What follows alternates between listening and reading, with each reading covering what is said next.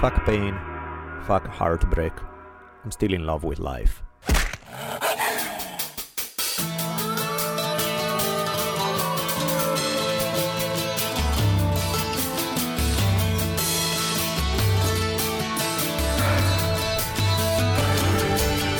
From the multicultural headquarters of the future capital of the free-thinking states of America known as Los Angeles, this is the Drunken Taoist Podcast.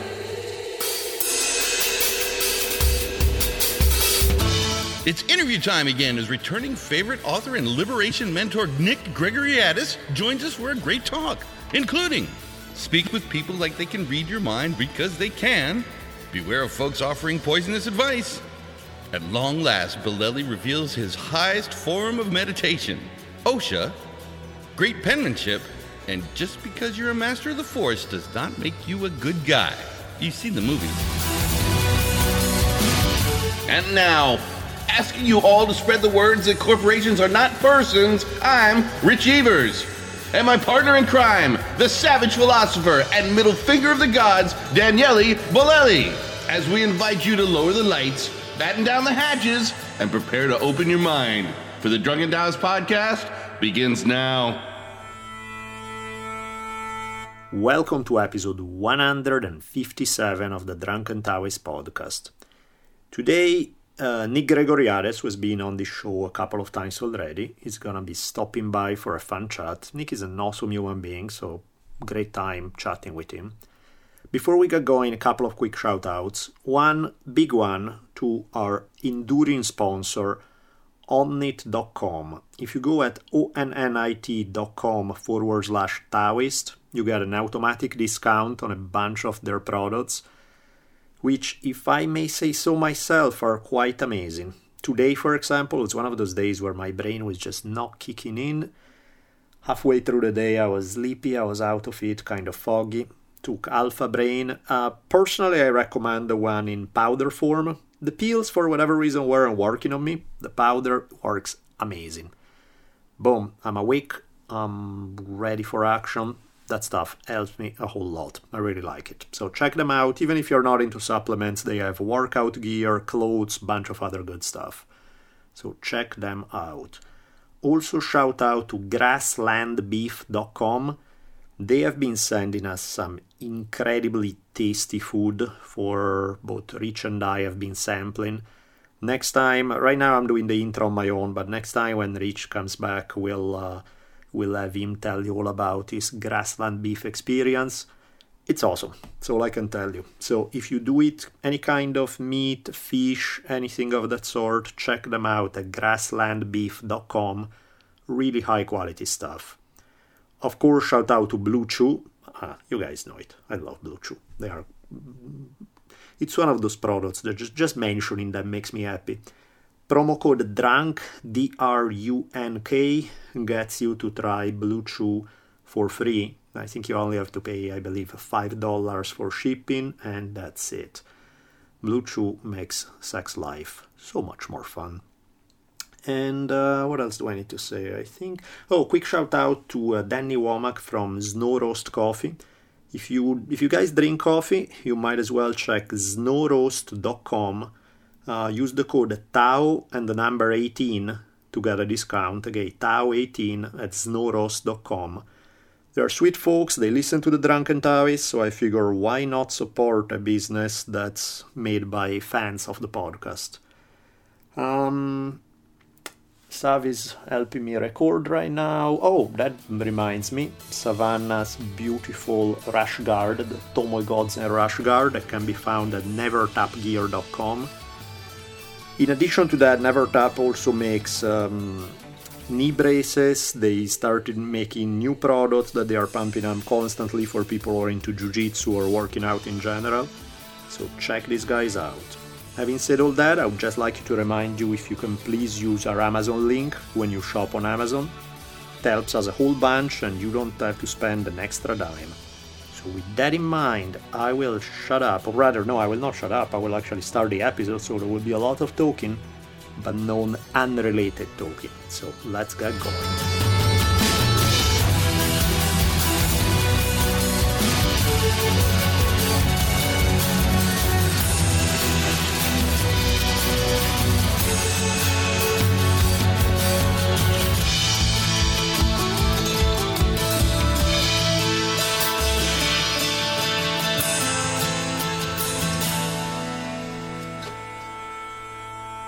Okay, ladies and gentlemen, this is a rare three-time return for he joined a very restricted range of guests who have been at the Drunken Towers for three times, Mr. Nic Gregoriades. Hey Nick, what's going on? My man, I'm so happy to be here. Thank you for having me, Daniele, truly. It's always... you guys are missing out because you don't have the visual experience of this and B, the vibe experience of this because only voice come through. But you should see Nick is sitting there. He's just radiating happy, content. There's a, you know, you walk around him and you're just like, my day sucks. And you go by him and he's like, oh, my day's not so bad. Life is good. That's great, man. It's like there's this weird positive energy radiating from everywhere. That's not a bad gig. Yeah, I approve. So tell us your secrets. Well, man, funny, I was thinking about it in the car, man.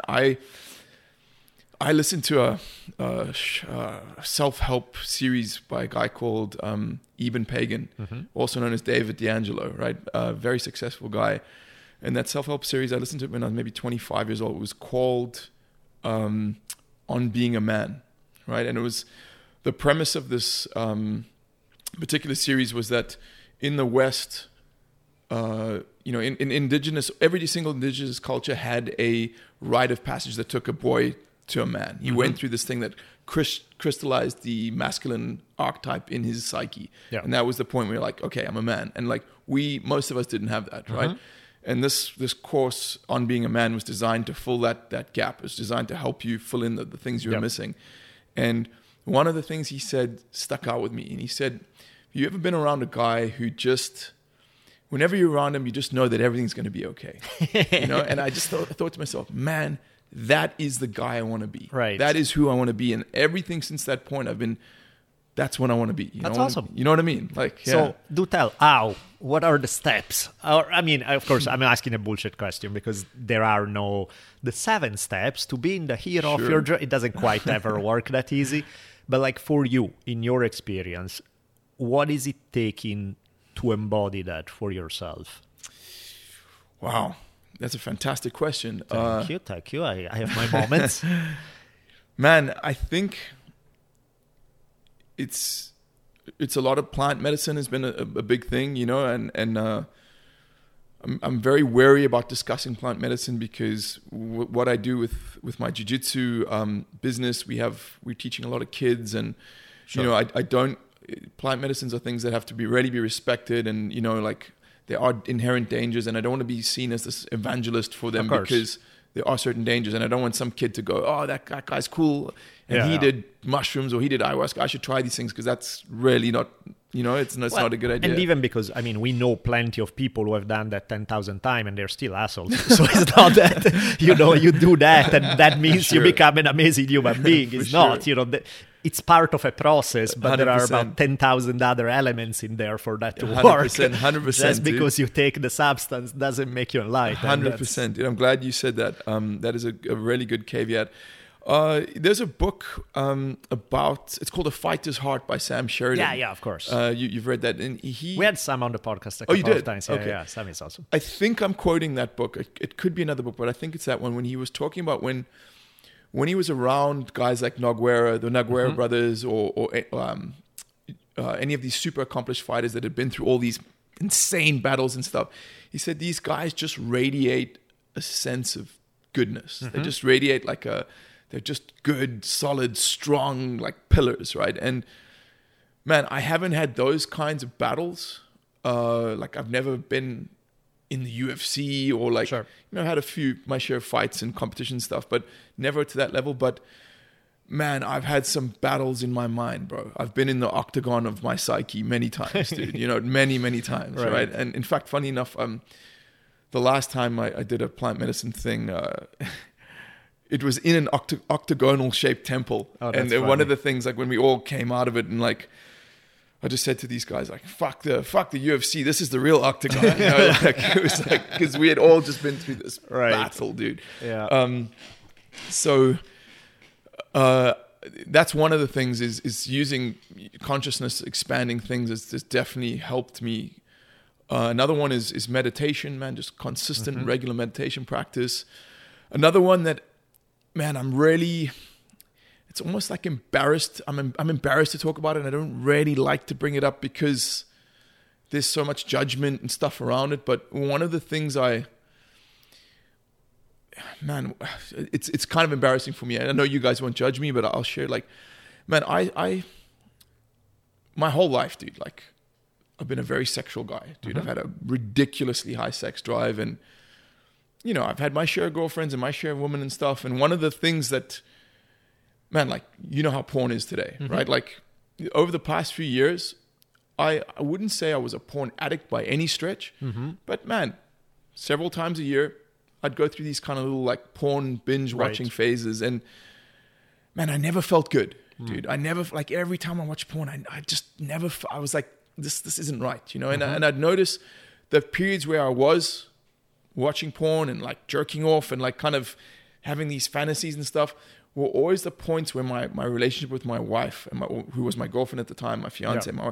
It was always bad, mm-hmm. right? Or things weren't good, right? And I made this commitment in last year. I was like, okay, dude, I'm not wasting my sexual energy on masturbation anymore. I'm just not doing that anymore. And I'm not watching porn anymore. Just done. I made that fucking agreement with myself. It's done.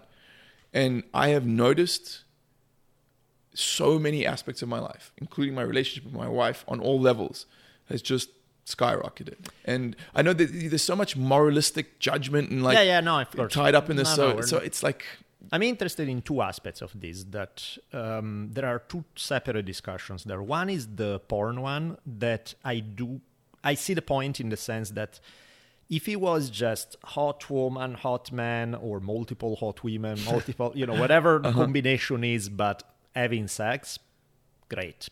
The problem is that a lot of the vibe attached with porn is kind of nasty. There's sort of this exploitative, dark, ugly thing. If it was, to me, it's like, in fact, I like more the idea of porn than the reality, because it's like, if you just show me hot people having sex, I'm all for it. Sure. Fun. My voyeuristic self say, hey, oh, look at that position. That's cool.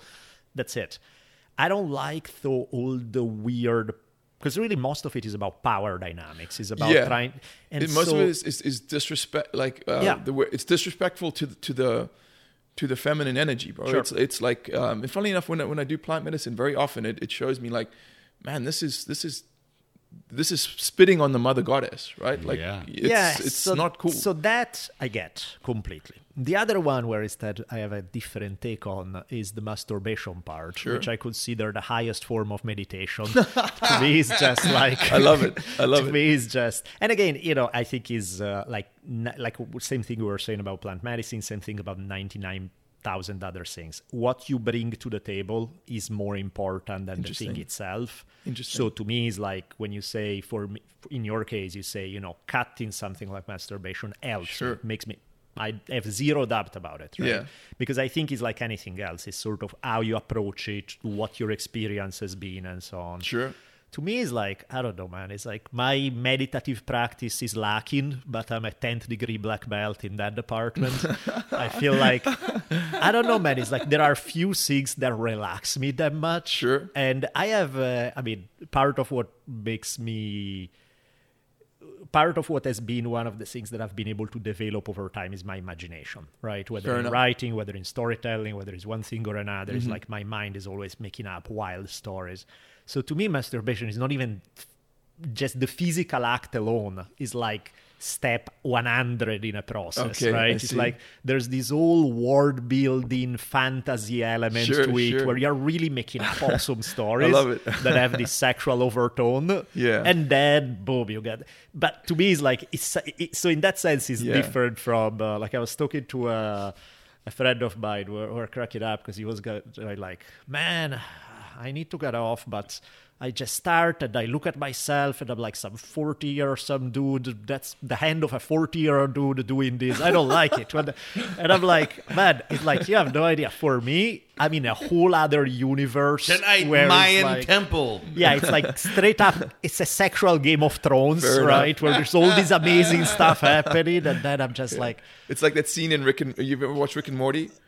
His fantasy is to hang glide into a stadium full of redheads with his father watching, and like it's just hysterical. It's like kind of that everybody's fantasy. That's what happens. It's funny though. I remember as a kid, like in high school or something, I was reading history, and to me, history was super sexual because it's like he would give me elements of starting to picture. Okay, what does it mean to be a peasant in 1300s Europe? It sucks in so many ways, but then you get with the hot woman, and it's like I start running, and to me, the contest, the scenario, the story, the characters is what makes it fun, right? Interesting. So, yeah, I mean, I have a thought on that, which is a friend of mine once said to me, we were talking about infidelity and how it's tough for men in the modern age, and he said something to me which always stuck out, and he said... you know, if you're unfaithful to your wife, the fantasy is always better than the reality. So, like, you see your secretary and you're like, oh, she's hot, and just imagine being with her. And then you go do it, and you live out your fantasy, and you always, at the same time, at the end of it, you're like, oh, why did I do that? Or it's never as good as it is in your imagination. And for me, I want the reality of my relationship with my wife to supersede the fantasy. Right. So...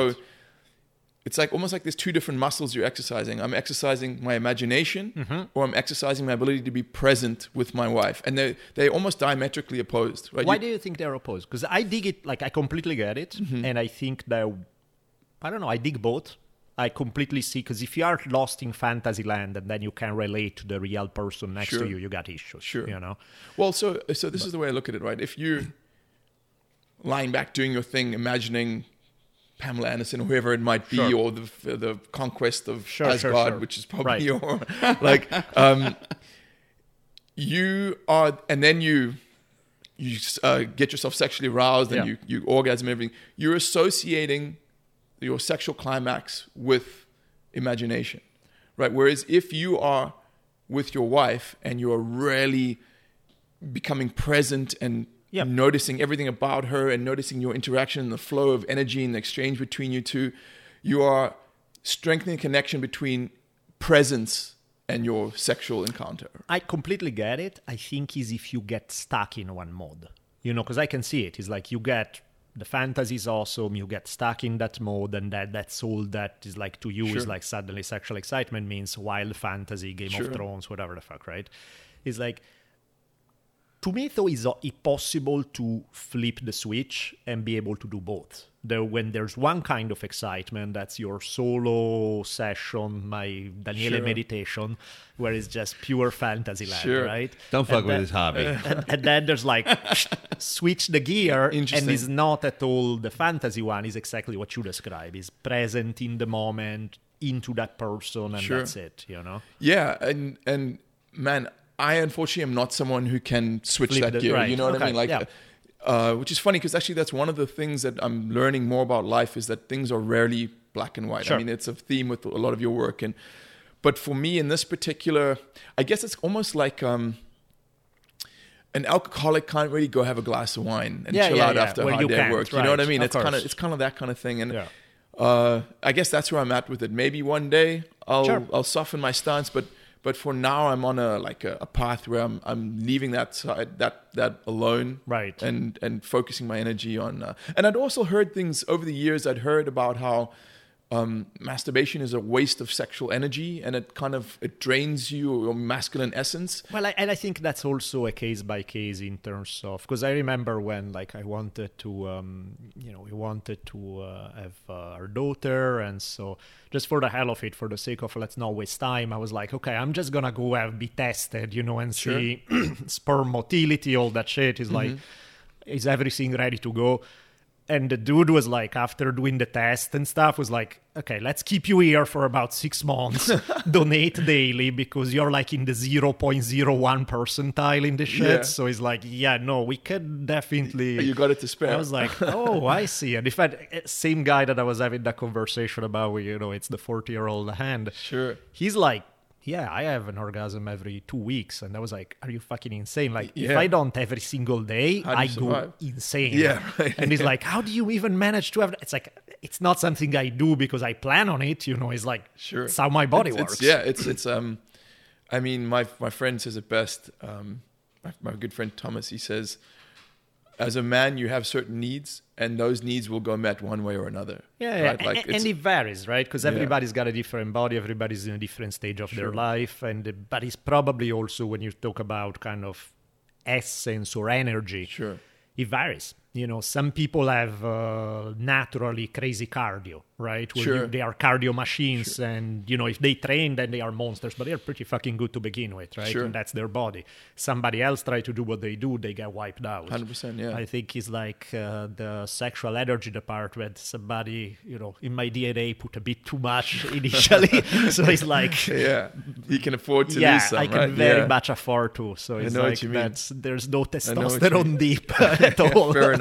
But you're down from 6 times a day, so at least that's... Yeah, it's like, no, it's a good daily, it's like, you know, he sits down to meditate, and I have my brand of meditation. Fair enough. I think the scariest thing about all that porn on the internet is like the 12-year-olds that are getting their training through that. That's what's really terrifying. I mean, we did not have that problem. I mean, to be exposed to so much insane shit. Yeah. But, even VHS, that was more of a process, and it wasn't... On your damn phone? Yeah. I mean, my friend, we have a friend. I don't know this third party, but my friend knows him very well, and he was explaining to me how this guy went to work for one of the big porn companies, and what he was doing was his job, he was vetting the porn to stop the real dark shit getting through. Right? So he was watching it that was his job, watching it 7-8 hours a day. And my friend said he watched this guy deteriorate as a human being on all levels. He said by the end of it, like towards the end of his 6 months working there, he said the guy was like Gollum, like Schmeagol, like thin and white and pale and kind of like antisocial. And you know, I've got this theory, right? Like it's something I've been putting together. It's almost like a grand unified theory of good versus evil, I guess, which is that if you look at life and the nature of the human experience, everything that is good and pure and pro-life and pro development of the species and aesthetically appealing, and like the thing that's popping into my mind is the Sistine Chapel, Michelangelo's thing, like. Think about that creation of the Sistine Chapel, right? What did it take? It took delay of gratification. It took intense concentration, intense focus. It took inspiration, right? That is on this. If we think of a spectrum, that's at one side of the spectrum, and on that side is sitting having a meal with your family, right? Or like holding your daughter in your arms, or doing a tough workout and seeing yourself get stronger, or painting, or going out and sitting in nature and having a hike, right? And on the other end of that spectrum, there are things like sitting on Instagram, or checking Instagram 60 times a day, getting that little dopamine hit, or just having a McDonald's burger because it's cheap and quick and you just want that hit, or, you know, it's kind of like they're almost diametrically opposed, right? You get what I'm saying? I completely do. And I think the key there is not so much the action, because as you said, meal with your family, still food, versus shove McDonald's in your face, because we're still talking food, right? Sure. So it's not what is done, it's how it's done, right? Or the intention behind it. Exactly. Yeah. One is sort of the cheap plastic imitation of the real thing, yeah. And the real thing is awesome. And it's beautiful. And when you turn it into something else, it's not anymore. And so it's not certain things are objectively good or evil.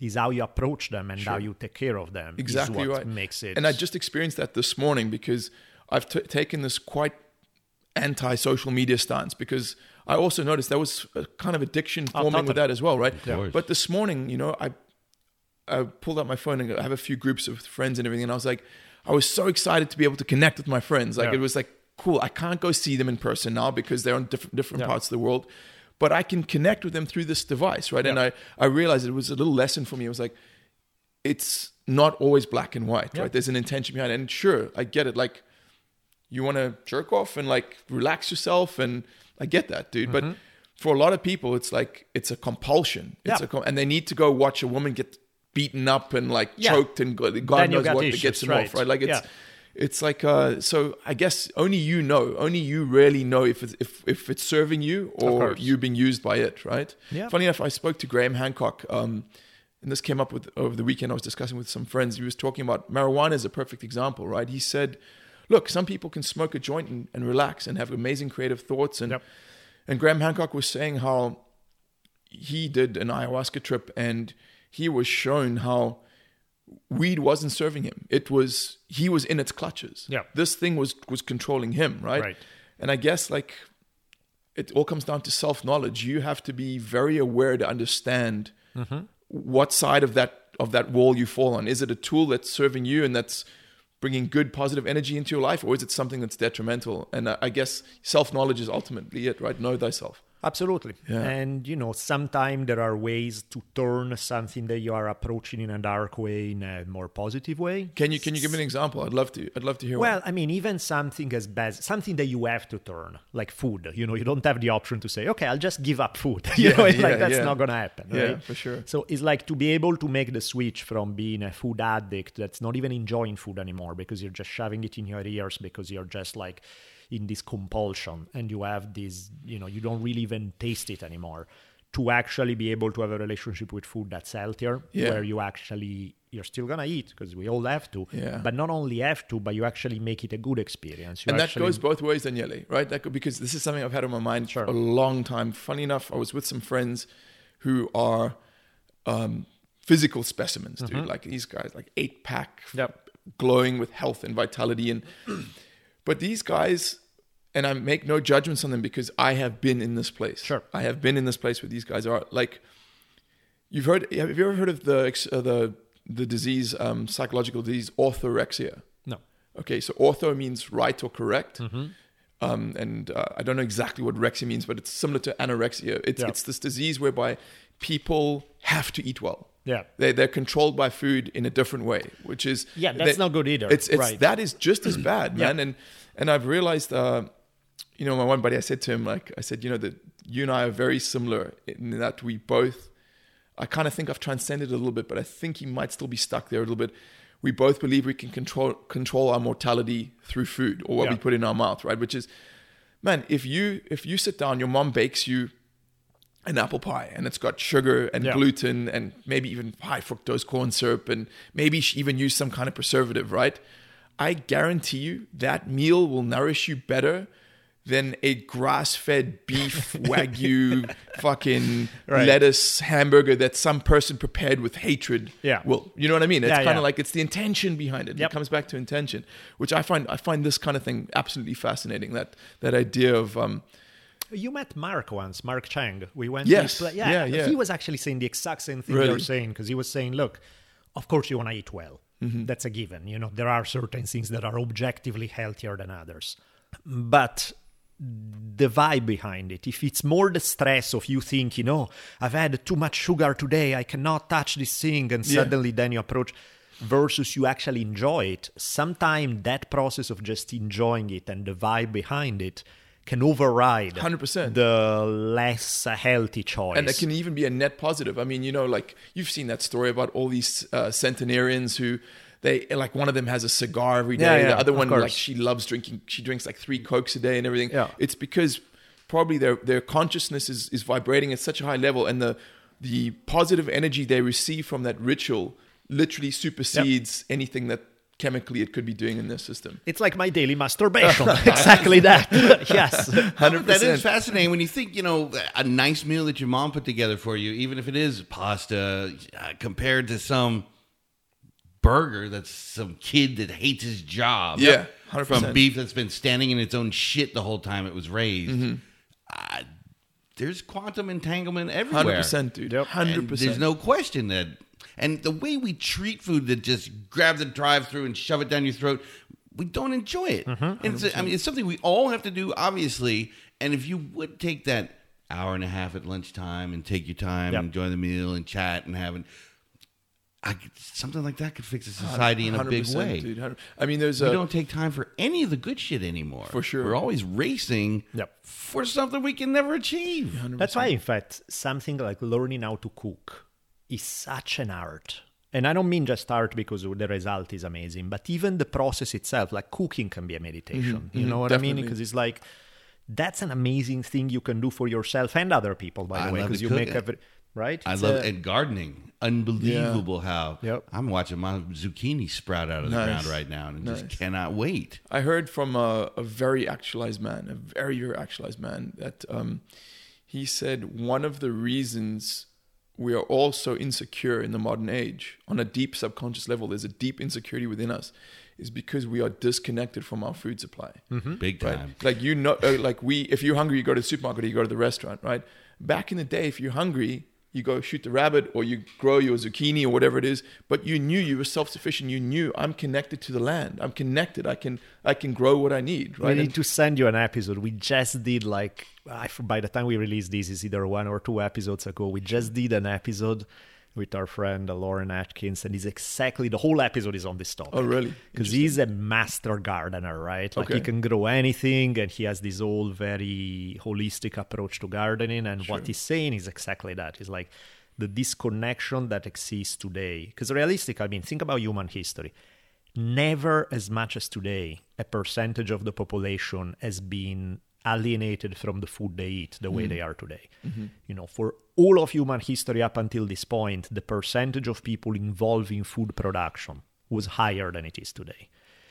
And there's something that gets lost there. There's something that gets lost when you just grab food off a plastic bag as opposed to... And I'm not saying all your food need to come, everybody need to become a farmer. Mm-hmm. That's probably not realistic, but have some kind of a relationship with the food you eat. For sure. It's so important. Even if that relationship just happens one time, even if you go and, like Rogan always talks about, you know, hunting the deer and then, and realizing what that's about and realizing, okay, damn, the hamburger doesn't come from fucking, it's, you know what I mean? It comes from somewhere, right? Something had to die to give that to you. And I think there's something to that, right? There's definitely something to that. Tomatoes in the garden, even just basic, right? It's just a tiny little plant where you see it, you nourish it, and then you put it on the table. Man, that tomato not only is going to taste amazing because it's better than some crap that has been sitting on a shelf for 2 weeks. But there's more than just, it's so organically done and it's nice. There's a history with that food. And you will taste it. It's going to be like, dude, this is totally fucking awesome. There's something there where... The magic ingredient is love, man. There's no question about it. And some of it goes back to my imagination idea that, oddly enough, even with some random store-bought food, if you put tomatoes in my plate and I just eat it, okay, it's one thing. It tastes good, whatever. If you put tomatoes in my plate and as I'm eating it, I'm actually thinking, like, field in somewhere lit by the sun and I think about the process and the thing. I let my imagination run. Man, that tomato tastes 3 times better. I've never actually used that particular technique, but I'm going to try that. And I think to me is like where I find that my imagination is both my blessing and curse, because I can make the most mundane thing amazing in a way that will resonate with me in a good way, as well as I can turn minor problems into huge ones by psyching myself out. Or make the most amazing thing mundane. Right, exactly. Yeah. Sometimes there's... Well, no, because the imagination is always on overdrive. Okay. So the only thing that never happens is something is mundane, right? Fair enough. Everything is heightened. Fair enough. So it can be heightened in a good way, or it can be heightened in turn a tiny thing into a huge problem where it really didn't have to be. I understand. So it's... but yeah, it's a strange beast to ride on this wild imagination that's making everything intense, right? Intense is the key word, and it can be a beautiful gift, or sometimes it's like, can I just be normal one day? Can this just be what it is? And sometimes you just want to turn that off, man. Yeah, it's like, because if I could control it all the time, it would be heaven on earth, but I can't. And so sometimes the same thing that another person will go through and was like, oh, mildly unpleasant, for me is like the apocalypse, right? Because I can't turn it off, and my mind keeps running with it and feeling it and going deeper into it. And did you ever? So, my personal process when that happens, when I start, you enter these kind of mental loops, right? Mm-hmm. And it's like this. Yeah, I find it's almost like the antidote for that to me is nature, right? It almost feels to me, if I go take a walk. There's a park near my house. When I it's again that spectrum, right? The cause of it is too much time alone, too much time staring at computer screens, too much time doing overly cerebral tasks. Sure. And on the other side of the spectrum, the antidote is to just go take a walk in nature. And it's almost like nature acts as a sponge and sucks all that stuff out of you. And then the mind slows down. And that's been my formula. That makes perfect sense. Yeah. I mean, imagine if, obviously no one can really see this, but the environment that you're in here at home where you work surrounded by these trees, and it's beautiful, dude. Yeah. Imagine if you were sitting in a little office with fluorescent lighting. Yeah, like you would literally lose your mind, man. Yeah. That's pretty much a guarantee right there. Yeah. And I that's something I really feel for people because of this new project that I'm doing. Tell us about that. I have to plug it up. I want to hear it, actually. So it's predicated. I'm calling it the Liberation Mentor. You know, I'd followed the path, went to school, went to college, got a job. And I remember landing in my first job, and it was one of those. It was in an office. Overhead fluorescent lighting, had a boss and the structure and the hierarchy and the whole thing. And man, I remember it was fucking hell. Like, and again, for some people, that might be heaven. Mm-hmm. But for the person I am, I was like, man, this is just like being in school. I got some guy telling me what to do. I got to check the clock when I can go eat lunch. Mm-hmm. You know, like I was like, man, this is the opposite of freedom. Yep. This is like I could be in prison, right? Like, and I just wanted to get out of that. And you asked me at the beginning, like, how I have this vibe and. Mm-hmm. I think a lot of it is the road I traveled to get to free myself from having to do stuff like that, which was very difficult.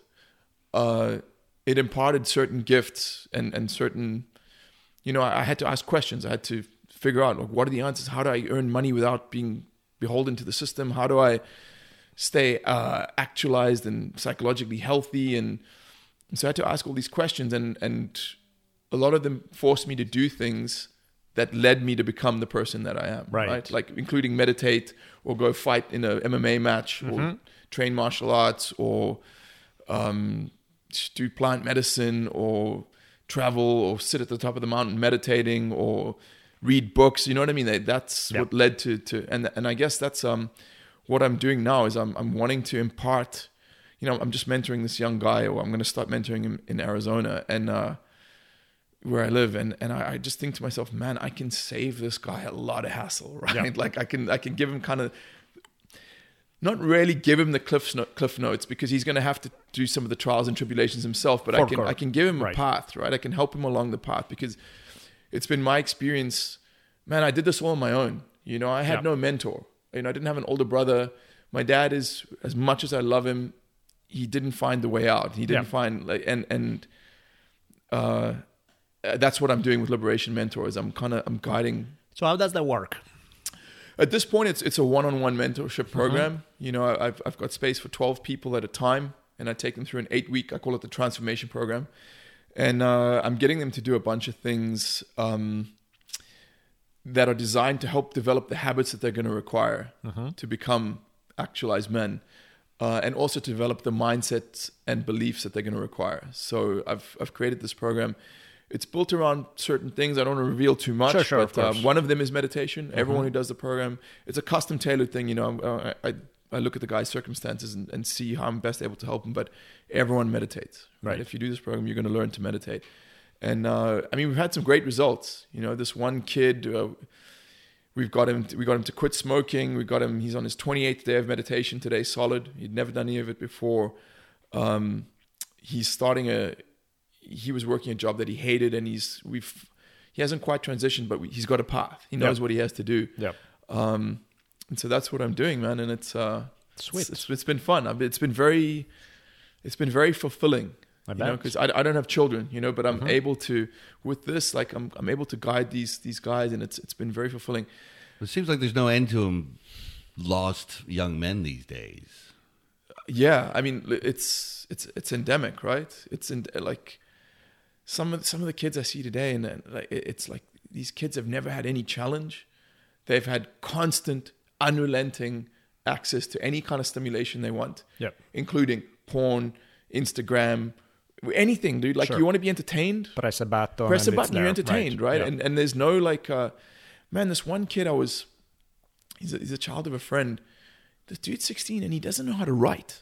Serious? He doesn't. No, he can read and write. Yeah. He's literate. Yeah. But he does not know how to pick up an implement and like write, dude. It's because he's on the computer. He's on the computer all the time, right? And it's just, and to me, writing that is one of my journaling is one of my great pleasures in life, dude. Literally sitting down and writing, and the act of taking it from my head, putting it into words, and then putting it into the physical on a piece of paper. I love that. And these kids are robbed of that, right? It's like, it's mind-blowing. They're in big trouble. They're in really big trouble. Yeah, yeah. It's a lost generation, man. Nick, by the way, I don't think you have ever seen. He has this ridiculously good penmanship. I see him do that where he's that. I know, me neither, because I write like you, pretty much. Actually, no, yours sometimes I can't even tell what I've written. Pretty compared to mine, but... Yeah, you can tell that he really takes his time and writes in his beautiful way and does this all. I love it. I mean, it's to me, that is one of my meditations, just sitting down and writing. I mean, one of the things for those listening, like it's actually one of the things I get the guys to do in my program. And like, you know, I think you're familiar with this, but there's something I learned. It took me a long time to learn this, which is truth is always characterized by simplicity. Mm-hmm. Always, right? Like as soon as things get complex, they're moving away from truth, right? And this little tip that I want to offer the people listening has made such a massive difference in my life, and it is so goddamn simple. The ego and the mind wants to over-intellectualize it and make it like bigger or make it more complicated than it is, or say, oh, this is too simple, it can't possibly work. Man, at the end of each day, I do this thing. I've got a specific journal. It's just a small notebook. I open it up. I write the day and the date. So what is today? The 14th? Tuesday the 14th, right. Tuesday the 15th. I write Tuesday the 15th of April, 2019, right? And then I write down underneath that, I start a list, the numbers 1 to 5 down the edge of the page. And then I sit down and I go through my day and I think of 5 positive things that happened to me. Mm-hmm. 5 good things. Literally, that's it. And I write them down like, oh, I had a good interaction with the barista at Starbucks. We had a good laugh. We made each other laugh. Or had fun with Daniele on his podcast. That'll be one today, right? Or did a good workout. Or had great sex with my wife. Or whatever it is, right? It could be the littlest thing or the biggest thing, but I just write down these 5 things, and man, my life gets better. I remember these kids kids you're helping, they can't get to 5, can they?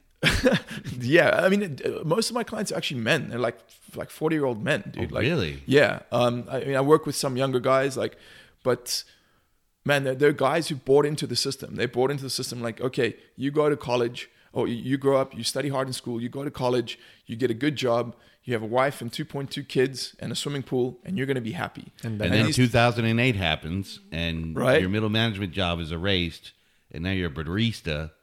Well, actually, funny enough, no, it's not. I mean, sure, that could be one of the things that happens, but often it's, you know, you survive that and you're middle management and you fucking hate what you do. There's no fulfillment in that whatsoever, and you're bored out of your mind. You feel trapped. Buying things doesn't make you feel better, because that's what we're taught. Of course. Like, you get a bigger car, you're going to feel better. You get that raise, you're going to feel better. You go on that expensive vacation, you're going to feel better. And for about 7 minutes, you just spent a shitload of money that now you have to go back to the job you hate to make more. And 100%. Yeah. I mean, we had this guy, like, I had this guy that I worked with. This guy was a stockbroker, right? He was making $1 million a year, right? $1 million a year. And he said, he's since left that. He was like, man, I just wasn't happy. I was buying watches and like looking for the next car. And I had everything, the trophy wife, and I just was not fulfilled, right? And I think often what we're told is going to make us happy literally is the opposite of that. You know, what's funny that we haven't really said anything ahead of this, like what we are going to talk about.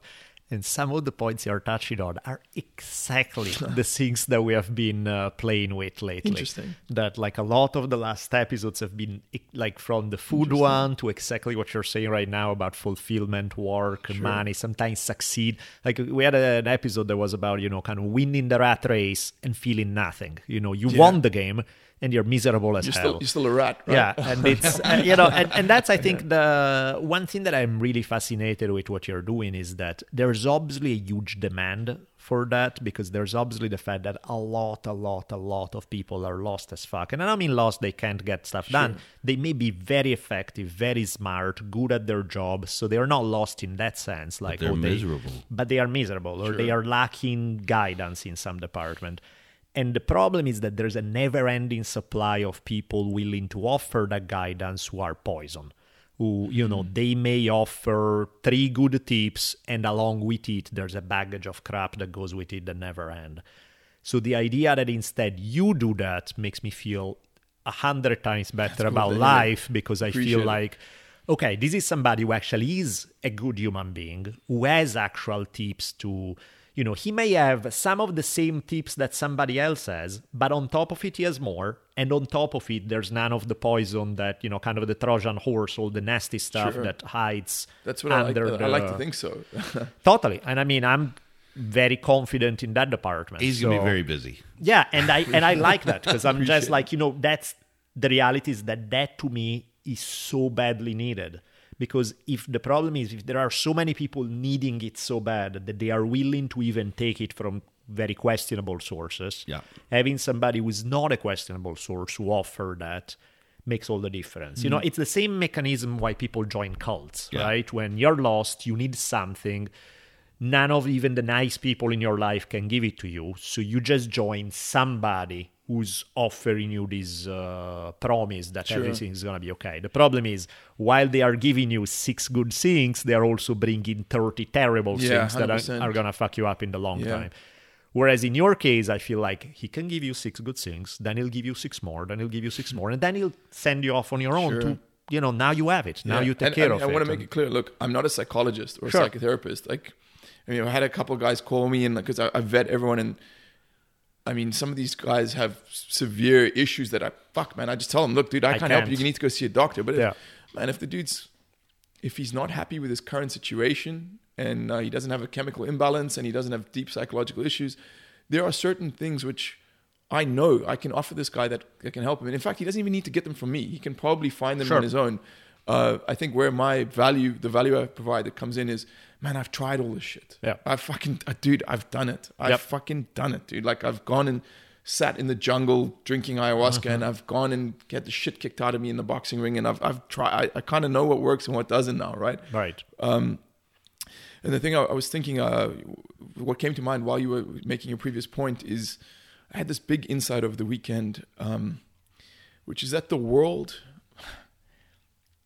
we go out. I know when I left South Africa, man, I was searching for literally fame and fortune. Mm-hmm. I was like, I'm leaving South Africa at 23. I want to go out into the world and fucking make my mark and make some money and fucking get well known. And like, and I had this profound insight. You go to seek the gold, right? Because the world is offering you. It's dangling the carrot, or it's saying this is the pot of gold at the end of the rainbow. But actually, that is lead, and the gold. I know it sounds so cliched, but you have the gold already. Mm-hmm. You have the gold, and we give it away so quickly for the lead. It's the biggest bait and switch in history, right? You have the freedom, you have the power within you, and you exchange it for what the world claims as power, which is the opposite.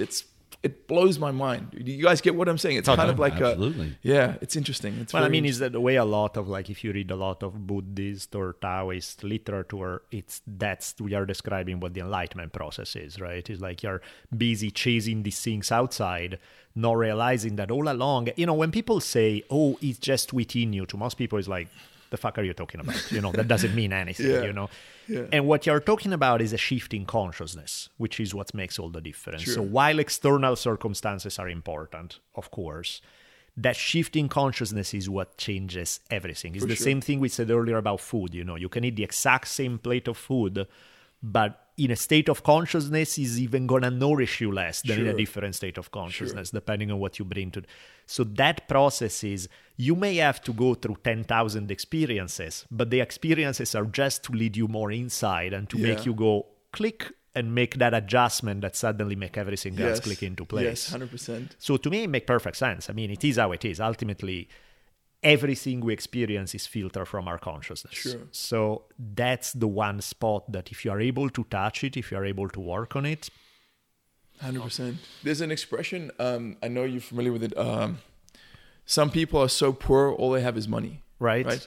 But again, look, man, I'm hoping to be a wealthy man one day. I'm not going to lie. I'm I'm building businesses and I'm working hard, and I it's not all just to help people. It's not all just I'd like to be wealthy so I can give back and expand my world and help others, definitely. But you know, I've been around some wealthy people that were just, man, it's not a judgment, it's just an observation. Spiritually bankrupt. Right. Empty. Yep. Just empty, dude. Just they had no soul, mm-hmm. right? They gave up their soul they gave up the gold for the lead, right? Yep. And I want it all. I would like to be wealthy and have this, the golden side. But if I have to choose one or the other, I'll take my soul any day of the week. Well, because ultimately you can still be happy. Yes, in that way. Exactly. Whereas in the other fashion, there's no way. There's no way. You know, there's no way. No money, no problems. Right. Yeah. What is that we were saying on one episode is like the only difference is that you now you can afford the designer brand of antidepressants rather than the generic kind. You know, it's like. I'm a friend. I have a friend who I've just been spending the week with here in LA. Very cool guy. Very, very cool guy. I'm not going to mention his name because he doesn't want to. He obviously did not want to compromise the anonymity of his client. But he's a professional security guy, and he's worked with some incredibly wealthy people, right? And he was telling me he worked with these people who were extraordinarily wealthy, right? Celebrities. And he said, "Man, I often ask myself. This guy had Aston Martins, Lamborghinis. Yeah. He had like a yacht, the whole deal." And he said, "I often ask myself the question: would I take his?" all of his millions for his situation, for his circumstances? But would I take his money, but provided I had to take the circumstances? Right. And he said every single time he asked that question, the answer was no fucking way. Of course. Yeah. No. It blows my mind, right? It's like... No, but it makes sense. Yeah. Because it's like, okay, you got a lot of toys and you're miserable, so what? Yeah, it's like... If I can keep, it's one of those deals where it's like, if you get to keep your consciousness and that is toys, yes, good. There you go. That's but the one. But if you have to jump into that consciousness, no, that's the one to trade. That's the one. I would love to give your thoughts on America's giant problem right now is loneliness. Wow. The people are so cut off and suicides are soaring. Mm-hmm. Have you seen that around the world? Or do you think that's a strictly American thing? That's a fantastic question. Man, let me try and process. So is loneliness a strictly American thing? No, man, I think I think it's an endemic global problem. You know, like I find the happiest I am is when I'm connecting with people, right? That just this weekend we just did a retreat with me and eight men, and we had this amazing time, and I'm charged. You ask why I'm feeling so great today. It's not, truth be told, it's not from me, it's from the time I just spent with these dudes. Like I'm charged up. It was like communion, man, like communion with nature, with other people. And we live in a time where it's very easy to be isolated. Yep. It's very easy to just sit in your room and watch Netflix. Yep. Like when you get home from work, a lot of people just work on the computer 24/7, right? Like they don't even need to go into work, and that's all around the world, man. Like that's, I've seen that in many different places. In America, it's definitely a little bit more prevalent because that's the nature of America. Everything is dialed up to 11 here, right? Yep. Like, so it's probably a little bit more prevalent here, but it's definitely. It's a global epidemic. Well, and the sort of nuclear family that we've pushed all the years, like you kind of abandoned your extended family. And it's just mom and the kids, and that's kind of it. And then what we've been toying with is, as a species, we're tribal. And if you don't have a tribe anymore, and it's just you and your computer, you're in trouble. 100%, dude. I mean, and you see, like, you know, one of the things, it makes me sound like a monk, right? And I'm not, because man, I've got my vices, dude. You know, I've dabbled with drugs and like I like to party and I have my vices. But another thing I gave up recently, which was a great passion of mine, was video games. And I've been a video gamer since I was a little kid. Like kids today, they don't know the struggle, dude. Right, back in the day, I was playing my Atari 2600. Yeah. Like the games today are insanely good. Yeah, of course. God damn good, dude. I was playing this Assassin's Creed. Man, I'm a disciplined human being, right? I fucking have schedules and I wake up and meditate for 45 minutes every single day and I fucking exercise and I watch what I'm a disciplined human being. And I got this game about 4 or 5 weeks ago and this thing had me in its clutches. I remember sitting there. I came home from the store with it. I sat down at 5 o'clock. At midnight, I looked at my phone to see the time and I was like, what the fuck just happened to me? Yeah. Like, and I realized, okay, you need to get a grip on this, right? Yeah. Like, those games are so good. There is so much intelligence and creativity and genius poured into them. But the problem is, and don't get me wrong, like if you want to play a video game a couple times a week, escape for an hour, sure. That's cool. I get it. Is but when it takes over your life. These games that be your existence. Yeah. But the thing is, these games, it's almost like saying, man, you want to have a hit of meth or like you want to smoke heroin every super like, addictive, right? Dude, you can't do it with those games, bro. They're so powerful. The gameplay loops are so there's people sitting down in rooms that are using their understanding of psychology, storytelling, game design to create these little loops that cause your brain to rewire itself. It's like literally like it dangles a little carrot and you get the carrot and it puts another carrot and it keeps doing that over and over again. Yeah. And again, it's the same spectrum as porn, right? Porn's like, oh, I want to see like a redhead with huge tits or whatever it is. And then you click that and then it's like, okay, I've seen that. What's the next thing? And then it dangles another little carrot. And then, again, remember I was talking about the spectrum in the beginning, right? I don't know where I was going with this, but that's it. You were talking about loneliness. I get why these dudes play the online games, right? Sure. It's because...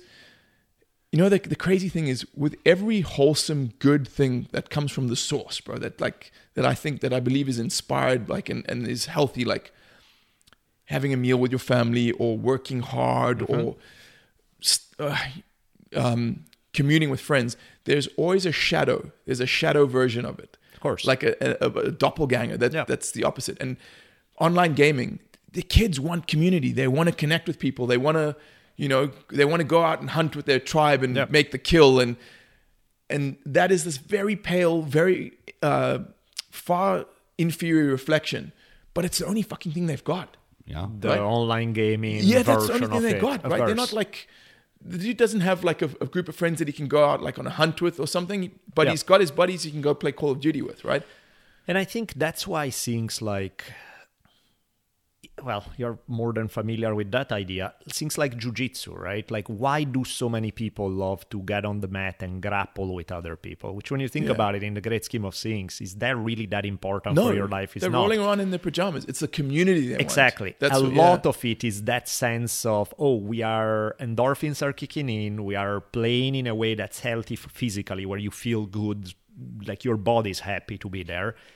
And more importantly, there are a bunch of other people they are connecting with. And so martial arts schools, for example, become mini community centers for people. Sure. They become their thing that is like, that's what gives meaning to all the other stuff that they do in life.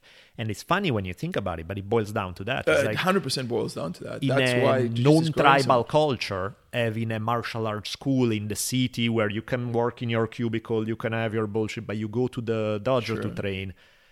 It's like, that creates some... And so it's funny how clearly that's a substitute for a tribe. It's different from having an actual tribe, but it's still something powerful. I mean, I wouldn't even say it's a substitute, man. I would actually say that... Not a substitute in a negative sense, because I know you are playing the kind of the shadow version versus the healthy version. I'm not implying that this is the shadow at all. I think it's a cool one. Fair enough. It's just one that's fitting in a model that's in not tribal context, in nature. Yeah. I mean, it's a substitute for... In fact, my very first martial arts... instructor who's such an amazing, he's still around, he's in South Africa, such a cool guy. He was telling me how, he sat down with us once and he was explaining why it is really important for us to compete, because when we compete, it's like going out on a hunt. So the tribe goes, they go hunt the animal and then they come back and share. Whereas with jiu-jitsu, or it was MMA at the time, we'd all go compete together. And then we'd come back and share the victories and the losses. And it was this kind of ritualistic process. And no, I totally agree with you, Daniele. You know what I find is the unhappiest I am is, you know, I work very hard. I have online businesses and they require a lot of concentration and a lot of time spent on my own in front of that computer focusing. Yep. And I enjoy my work, but if I spend too much time on my own indoors, that's when I start to get unhappy. Mm. And the two antidotes I have are nature. Time with people and nature, right? And preferably together, but like one or the other can do it. That's awesome. Yeah. And I think, speaking of the shadow version, I think what you were, like what you perfectly phrased with the idea of the healthy version and the shadow version of the same thing, that's, I think, what I was trying to say earlier about what you are doing with this new work they are pushing in. I feel that that's the healthy version versus there's the shadow version of the 10,000 low levels. Have these pills. And the wannabe self-help guru are, in many cases... charlatans. Yeah, dubious to say the least. Or even when they do have some good tips, there's usually a lot of weird dark shit that goes with it. Mm-hmm. Whereas in your case, I feel like, it's like... when you look at it from the outside, somebody can think, oh, we're talking about the same thing. It's like, no, it's one is the shadow version and one is the actual healthy version of it. I like to think mine is the healthy version. But yeah, and a lot of those guys are doing good work as well. And again, nothing is as black and white as that, right? I'm sure they're part shadow, part light. Sure. The same way I got my shadows, right? But I appreciate that, Daniele. That's a great compliment, my brother. Thank you. Real quick, what do you guys think about Denver legalizing psilocybin mushrooms? Praise the Lord. Yeah. It's like, praise the Lord. Even in dark times, there's hopeful little snippets. We've got a friend of ours that he's a veteran, and he takes out these PTSD guys, and he's fixing them. No way. And, yeah. Oh, I can believe. No way. I can believe that totally. Yeah. It enables them to sort of rewire themselves. Sure. Yeah, you would love to meet him. Yeah. You guys would click well. I'm sure. Super nice guy. There's, again, it's very important when I think this is a message that needs to be brought across, but it must be tempered by the warning. Psychedelics can fuck you up. Yep. Right? Even weed can fuck you up. I've seen dudes lose their mind on weed. There's a couple of famous dudes here in LA who have literally lost their fucking minds because of weed, right? People can have a bad mushroom trip and be institutionalized, right? It's very clear to understand that these things have their inherent risks, but I guess life is a risk, right? But I truly do believe that, the world's in a fucked up state at the moment, right? Like it's pretty obvious, right? In certain ways, we've had it better than we've ever had, but there's certain things that we all know there's problems, right? Yep. I think psychedelics are one of the seeds that are going to start, or I think ultimately the cure lies in what psychedelics have to offer. That's the best way I can describe it. Truly. I mean, I think everyone says it's a cliched statement, but man, if you made all of the US Congress and Senate have a strong mushroom trip or a strong ayahuasca trip, problem solved. Problem fucking solved, dude. But then why do you think there are, and again, not necessarily the majority, but there's a good chunk of people that I'm sure we have met who have done all that, and you look at them and you're like, holy shit, you were better when you were a shark working 24, it's like... Can you give an example? We won't mention names. But it's like, you can have the people who say all the right things, like the words seem not that different from what we're saying right now. Mm-hmm. But their energy, their vibe, their everything, they have been through the experience, but somehow it hasn't changed their core. They just have learned to say the right words about it. I think I might know the person you're referring to. Well, there's more than one even, it's one of the things where I feel like people do that. And for some people, it's transformative and it's amazing and it helps kind of unleash this thing that was always inside of them and is beautiful. And other people are like... a chameleon, basically. They've just... Or leopard. That's the expression. Leopard can't change its spots. But they've basically just... that's a fantastic question. And I think the answer, Daniele, is... Women are definitely better than this at men in general. But the answer is just... How does it make you feel? How does that person's... When you watch their videos or when you interact with them or... How does it make you feel? Because you, on some level... You can't lie to people, bro. Mm-hmm. I'm reading a very interesting book called Letting Go, The Pathway to Surrender. And this guy says, act as if people can read your thoughts because they can. Yep. They fucking can, dude. Absolutely. You can tell someone, hey man, I really like you, you're really cool. And if you hate him, he knows. He fucking knows, dude. Mm-hmm. Like, you can't fake that shit, So I think the answer to that is, and again, your ability... It's a skill. It's a talent that we all have, an innate talent, and it's intuition. your ability to dial into that and get the answers from that is directly proportionate to how well you exercise that muscle through things like meditation and reflection and journaling and not sitting in front of the TV for 8 hours a day or playing Call of Duty. You know what I mean? So, yeah, so in that sense, yes, psychedelics can be a great tool, but again, they're not the magic pill that if you're an asshole, they turn into Buddha. It's not going to happen. It's like, there's more than the psychedelic to make the journey from asshole to Buddha. It's 100%. A bit of a... But there's that awakening. I mean, once you've been stepped through the doorway, you never get to come all the way back, and there's just something about that moment. So. For sure. Yeah. Well, one thing that we have been toying online a few times, saying, "Oh, we need to chat about it," and then we never did. Speaking of a lot of things that we touched on, I remember you were obsessed for a little bit with the documentary Wild Wild Country. Yeah, it was on Netflix. If you guys haven't checked it out, it's definitely fascinating. That whole story, just to give a tiny bit of background to people who are not familiar with, it's one of those ridiculously fascinating story that I have a very hard time summing up even my feelings in a clear-cut way. Because the story of this one guy, Bhagwan Shri Rajneesh, also known as Osho, who emerged as kind of like this guru/anti-guru, because in many ways he was kind of playing against the standard guru of the 60s and 70s of what you would expect that guy to be. He broke a lot of the assumptions about that game. And yet, at the same time, you know, people were still dressed in orange, going to this thing. It's like it had a guruish vibe to it. And not just 10 of them. No, huge. Okay, so let me put something on the table right away. I've read, I don't know, probably 30 books by this guy. Okay. And because I liked it a lot, like I found this thought process beyond fascinating. I find it perfect Taoism a lot of the time, right? A lot of his shit is supremely useful to me as my intellectual growth. It has helped me a bunch. At the same time, you look at some of the stuff that what happens and you see what happens in Wild Wild Country. And, you know, it's an ongoing joke that I remember I had with my dad when we were chat about Osho, where I would be like, whichever one of us starts, you would have to say the opposite. Because he's like, you say, the guy's a genius. And he's like, yes, but he also fucked up royally in a way that's so bad it's not even funny. Sure.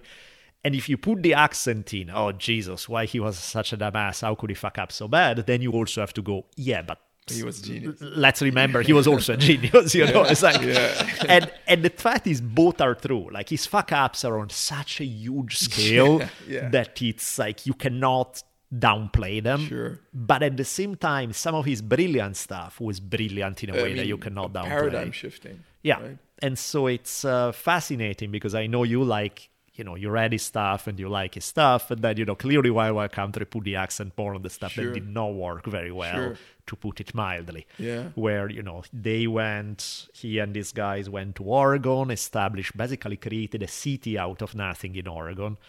Which sounded sweet, except that things got dark pretty fast there. And I don't know. There are 10,000 ways to take it. So any which way you want to... That's what a topic, man. Man, Osho was... A specific Osho book was what got me into meditation. And meditation, as I was discussing with a friend of mine, I said to him, what would you pay? How much is your meditation worth to you, your meditation practice? And he just said, priceless, right? So for that, I can never... I mean, even if I found out that Osho was a child molester, I'd still have to kind of have some sort of respect for him, right? And I don't think he was. Well, luckily he wasn't a child molester, so we don't need to go there. But still, no matter what, you could tell me that guy tortured people, and I'm still grateful to him for leading me to meditation, right? What was the book? It was called Aloneness. Aloneness. Started that because he didn't really write books per se. They were speeches he gave. That's why there are 150, 200 books by him, but really he didn't write any of them. They're all speeches he gave, and so they're titles are kind of recycled because they are not really thought of. In fact, I might be wrong on that title. It was his specific discourses on relationships. It had the word alone or aloneness in the title, and man, when I read that book, then I was like, okay, I was like you, like fucking read 30 Osho books and watched every documentary, and I was like, man, this guy, I remember saying to someone, I said, look, there've been spiritual teachers historical figures, Jesus, Buddha, Lao Tzu, But all we have is their writings, right? I mean, these were enlightened men, but man, we have got actual fucking video footage of an enlightened man. It's like if I showed you a video of Jesus walking the earth or Jesus giving a sermon. We've got those of Osho. That's the level he's on, dude. This guy, I remember reading a review of one of his books, and this guy said, and it struck me, when Osho was at his peak, it was like the universe was just flowing through him. The wisdom of the universe he was just a vessel for this, right? He was fucking enlightened. But then I sent you an article a few months ago, right, just before Wild Wild Country. And this was a man who spent a lot of time with Osho and saw things on the inside, right? Yep. And what he said, which really stuck with me, was enlightenment and morality aren't necessarily linked. Right? Just because you are in touch with the universe and connected to the source and everything, that doesn't necessarily mean you're a good person. Yeah, of course. And that was huge for me, because for me it was like, okay, the most enlightened person must necessarily be the best person or the highest quality human being. Yeah. And it's not always the case, right? And you can meet people who are high quality people. Mm-hmm. You know, they have raised amazing families. They pay their taxes. They've never done a bad thing. They're kind. They're good. And these people have zero understanding of the deeper spiritual aspects of life. So it's not always, they don't always go hand in hand. No, right? That's where Star Wars come in handy, right? Just because you're a master of the Force doesn't mean you're a nice person. You can be 100%. The emperor. Yeah, that's a great one. Yeah, like, exactly right. Yeah, you're a master, but that doesn't tell us you're a good person. Exactly. Yes. And man, I think that Osho, I wouldn't say he was again, it's not, you can't really just make it as black and white, as good or bad. I agree. He wasn't like this demon guy. He wasn't fucking evil. People. No, he wasn't evil. But he fucked up so bad. He fucked up, dude. I mean, keep in mind, he got addicted to certain drugs. Yep. Towards the end of his life, he was a drug addict, right? Like, no doubt about it. Mm-hmm. And he was, man, think about the pressure on a human being's psyche when you're surrounded by yes men to that level. Yep. When you're surrounded by people that are telling you you're Jesus, you're God, and people falling at your feet, right? People creating communes for you and building cities for you. Man, I know for sure I'd start believing my own hype. I'd start drinking the Kool-Aid. I'd probably become a drug addict. Like, so we gotta look at it like that, man. When you're channeling those kinds of energies, it's going to be tough, right? Yeah, it's a bit too much. And clearly, while he may have been brilliant in a certain way, clearly wasn't well equipped to handle 100%. It. 100%. Because he flipped. Yeah, he did, dude. He fell. Yeah, big time. And some of the stuff that... And I think that's what's funny about seeing stuff like that, that it's so easy to dismiss it as one thing or another, to either downplay all the dark stuff and play, oh, but Osho was such a genius, or to instead focus on only the crap and say, whatever, he said two nice things, but he was a monster. It's like, it's a bit more complicated really than either. Black and white, man. It's really black and white. Yeah. And now I got to go back. Right? We need to... But that's an interesting story for sure, because that shows you something about idealism. A lot of the Osho stuff was because it was built on cool ideas. Then you have this ideal that you're going to change society, you're going to create a wonderful community, you're going to do all these things that bring a more happy light into the world. Sure. And then you see how it plays out, and it doesn't turn out that way. And you actually have, not just in the relationship with the ranchers or things like that, which got pretty ugly pretty fast, but even in things like, some kids that grow up are in Osho communes around the world, not everybody had the greatest experience. There were some nasty things that happened. Sure. There were some things where people are like, dude, my parents, in the name of being happy hippies, they were shitty parents. And they, and it's like that also is part of the equation, and it cannot be ignored or swept under the rug. It's like, just because you have all the good ideas, just because you have all the good intentions, and you're beginning to take steps that are also good, doesn't mean that you're going to end up in a good... Like, you need to keep making the right choices at every step. 100%. And you can have made the right choices in the first 6 steps, and suddenly you fuck up, and the whole thing goes down the drain. 100%. It's like... It's kind of like, you're in jiu-jitsu, and you pulled off a beautiful sweep, and now you're setting up the submission, and it's there, and you let it go, and the guy just get on top of you and chokes you out. It's like... Yeah. Well, you make a TV show, everybody digs, and as it's getting to the landing... I don't know anything about what you may be referring to. I can't. Why did everybody got to bitch about everything? Yeah. Sit back, relax, and enjoy it. Enjoy it, right? Yeah, I hear you. Yeah, so it's a fascinating process because it's easy to, you know, when you look at monsters, when you look at the Stalin of the world. I was thinking about, when you were talking about that, I was thinking about Stalin. That was the thing in my mind. I was like, man, I'm sure that, I mean, that's how they sold that on an ideal. We're all going to share. Everything's going to be cool. Yep. Right? Yep. Look what happened with that. Yeah. No, absolutely. And it can and does happen a lot. I mean, there's... remember Darryl Cooper, the guy who does Martyr Made podcast, is doing right now this series on Jonestown. And he's doing like the first two episodes he has done so far on Jonestown are he's giving you a background on Jim Jones. He's giving you a background on, and some of the stuff, you know, I always thought Jim Jones, you know, crazy bastard was just, how could anybody possibly follow this guy? It's the stereotype of every bad guy. And, I mean, you still see, even early on, you still see that are disturbing about him, that should warn everybody away. Mm-hmm. But he's also doing some stuff where you can go like, oh, I see why people had... Sure. You know, he was pushing for basically civil rights at a time and a place where most people were not. Definitely not most white people. He was busting his ass in a way that was like, oh man, he's putting his own energy on the line. Interesting. There. Now, he was a narcissistic with issues to begin with, and a lot of this stuff, he was doing it for his own ego. But still, he wasn't the guy who started as, evil dude selling Kool-Aid, literally, to people for the... You know, you can see there was definitely some messed up stuff from the start, but there's also a degree of idealism.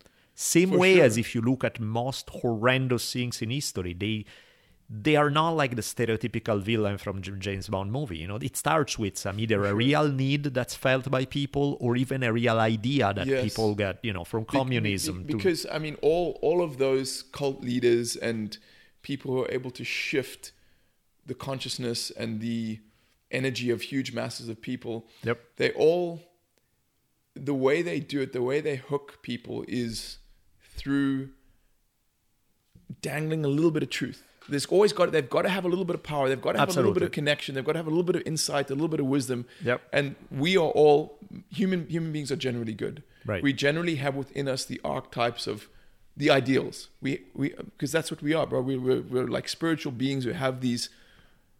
We're all intrinsically good, and when you see it, it's even a little bit of it becomes so it's so alluring. Mm-hmm. It's so powerful. But the problem is then it's always a bait and switch, right? Yeah. And he's got to start sleeping with all the women, or he's got to get all the money, or he gets his guitar out. Yeah. It's how it is, right? It's like, and it's not necessarily that the guy is like cynical, manipulating from day one. It may be. Sometimes it is. Sometimes, as you said regarding Osho, he gets lost in his own bullshit. You know, it's like there are challenges that he can't meet, and he cracks under the pressure. Yeah. And that's how it is. 100%. I mean, I said to you guys at the beginning of this conversation that I don't want to... Look, man, I'm not a political left or political right. Like, I don't want to get into it. I mean, we all have our views on President Trump and is he a good guy or is he a bad guy? But one of the things that hit me the other day, man, is that guy, regardless of what you feel about his policies and what the job he's doing, like, really, beyond all that, goddamn, the amount of pressure that motherfucker is under. The amount of pressure that job... Sure. I mean, Obama had it as well. Of course. Right? Like, the amount... I mean, every single thing you do is scrutinized. No matter what you do, you're going to piss someone off. It doesn't matter what you do. Someone's going to get pissed off. Which is why the range of people who want to become president of the United States, there's usually something psychologically off, there. Because to want that life... It's got to be... Yeah. You're either a saint... which never happens, or there's something really psychologically 100%. Off there because 100%. It's like, we in the right mind would ever choose to have that life. What's that? There's an expression, just the fact that you want a position like that should automatically disqualify you from it, right? Police officers and politicians. Is that what it is? Yeah. Okay, I hadn't heard police officers, but that's interesting. Well, it's like that job you probably shouldn't have. Yeah, I hadn't heard that one. Yeah, because it's that power. You know, and there's so much price to pay to get there, and there's so much pressure that is like, why in the universe would you choose that? I mean, it's again, cliched. Everyone's heard it a million times, but I think about it a lot. That expression, power corrupts, and absolute power corrupts absolutely. Man, you know, I've gone deep within my psyche. Deep within my psyche. I've asked these questions many times, and man, I've got zero desire for power. Right. It's weird, like zero. You know, there are certain things I want, like certain material things and family things and like experiences. But power, it holds no interest to me. Mm-hmm. Like for me, it's honestly, again, cliched, it's self-mastery, power over yourself, right? That's the gold. So you don't want to burn down a city to get the Iron Throne? Come on. It's all worth it. It's for the greater good. Maybe in another life. Maybe in another life, you and I will meet in the fields of Elysium, right? Right. And, after we've just conquered Asgard or whatever it might be. It's, no, but I get it. Yeah. I completely got it. So is there a good website to get a hold of you from? Or yeah, man, I just go to liberationmentor.com. Well, we'll definitely send you that way. Thank you so much. This has been great. Thanks, Rich. Appreciate it. Beautiful, man. Thank you so very much. Thank you. That was, I feel my brain was stretched by that. That was great. Thank you. Guys, that was fun. Sweet.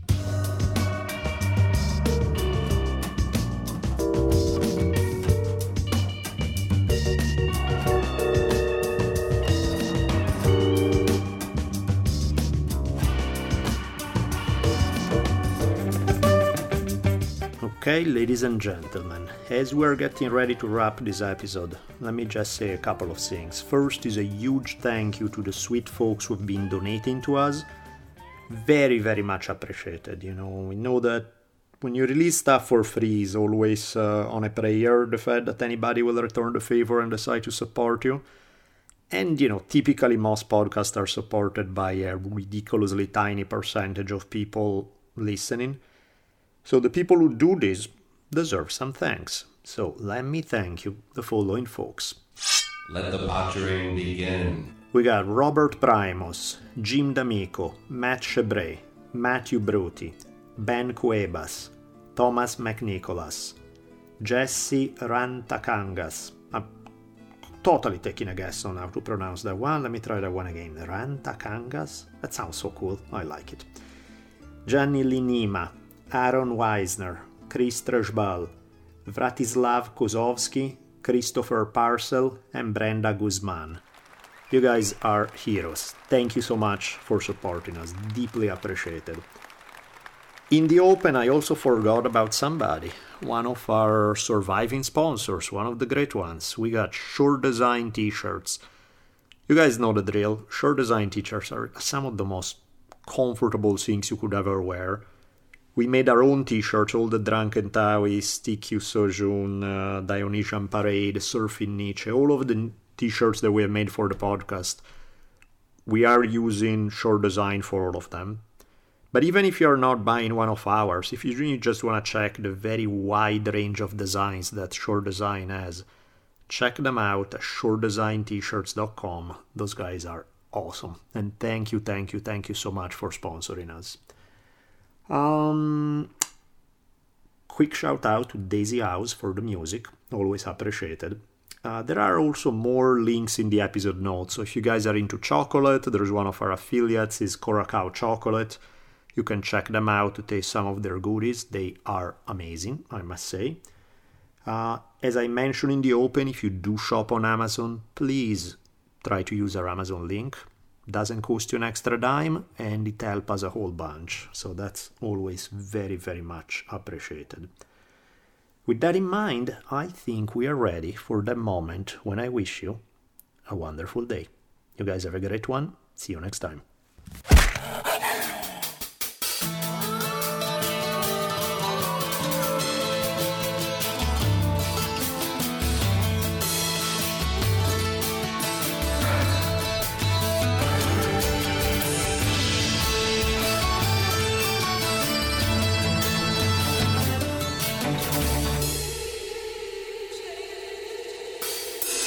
And so ends another awesome episode of the Drunken Taoist Podcast.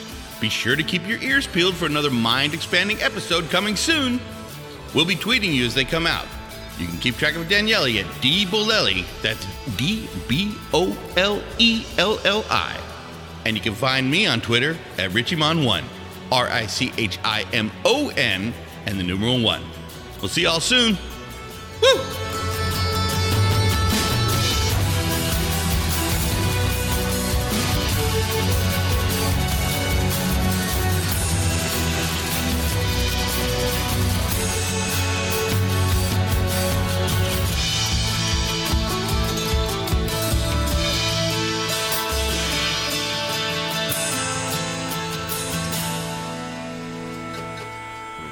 Maybe I don't want to hear this. No, you don't.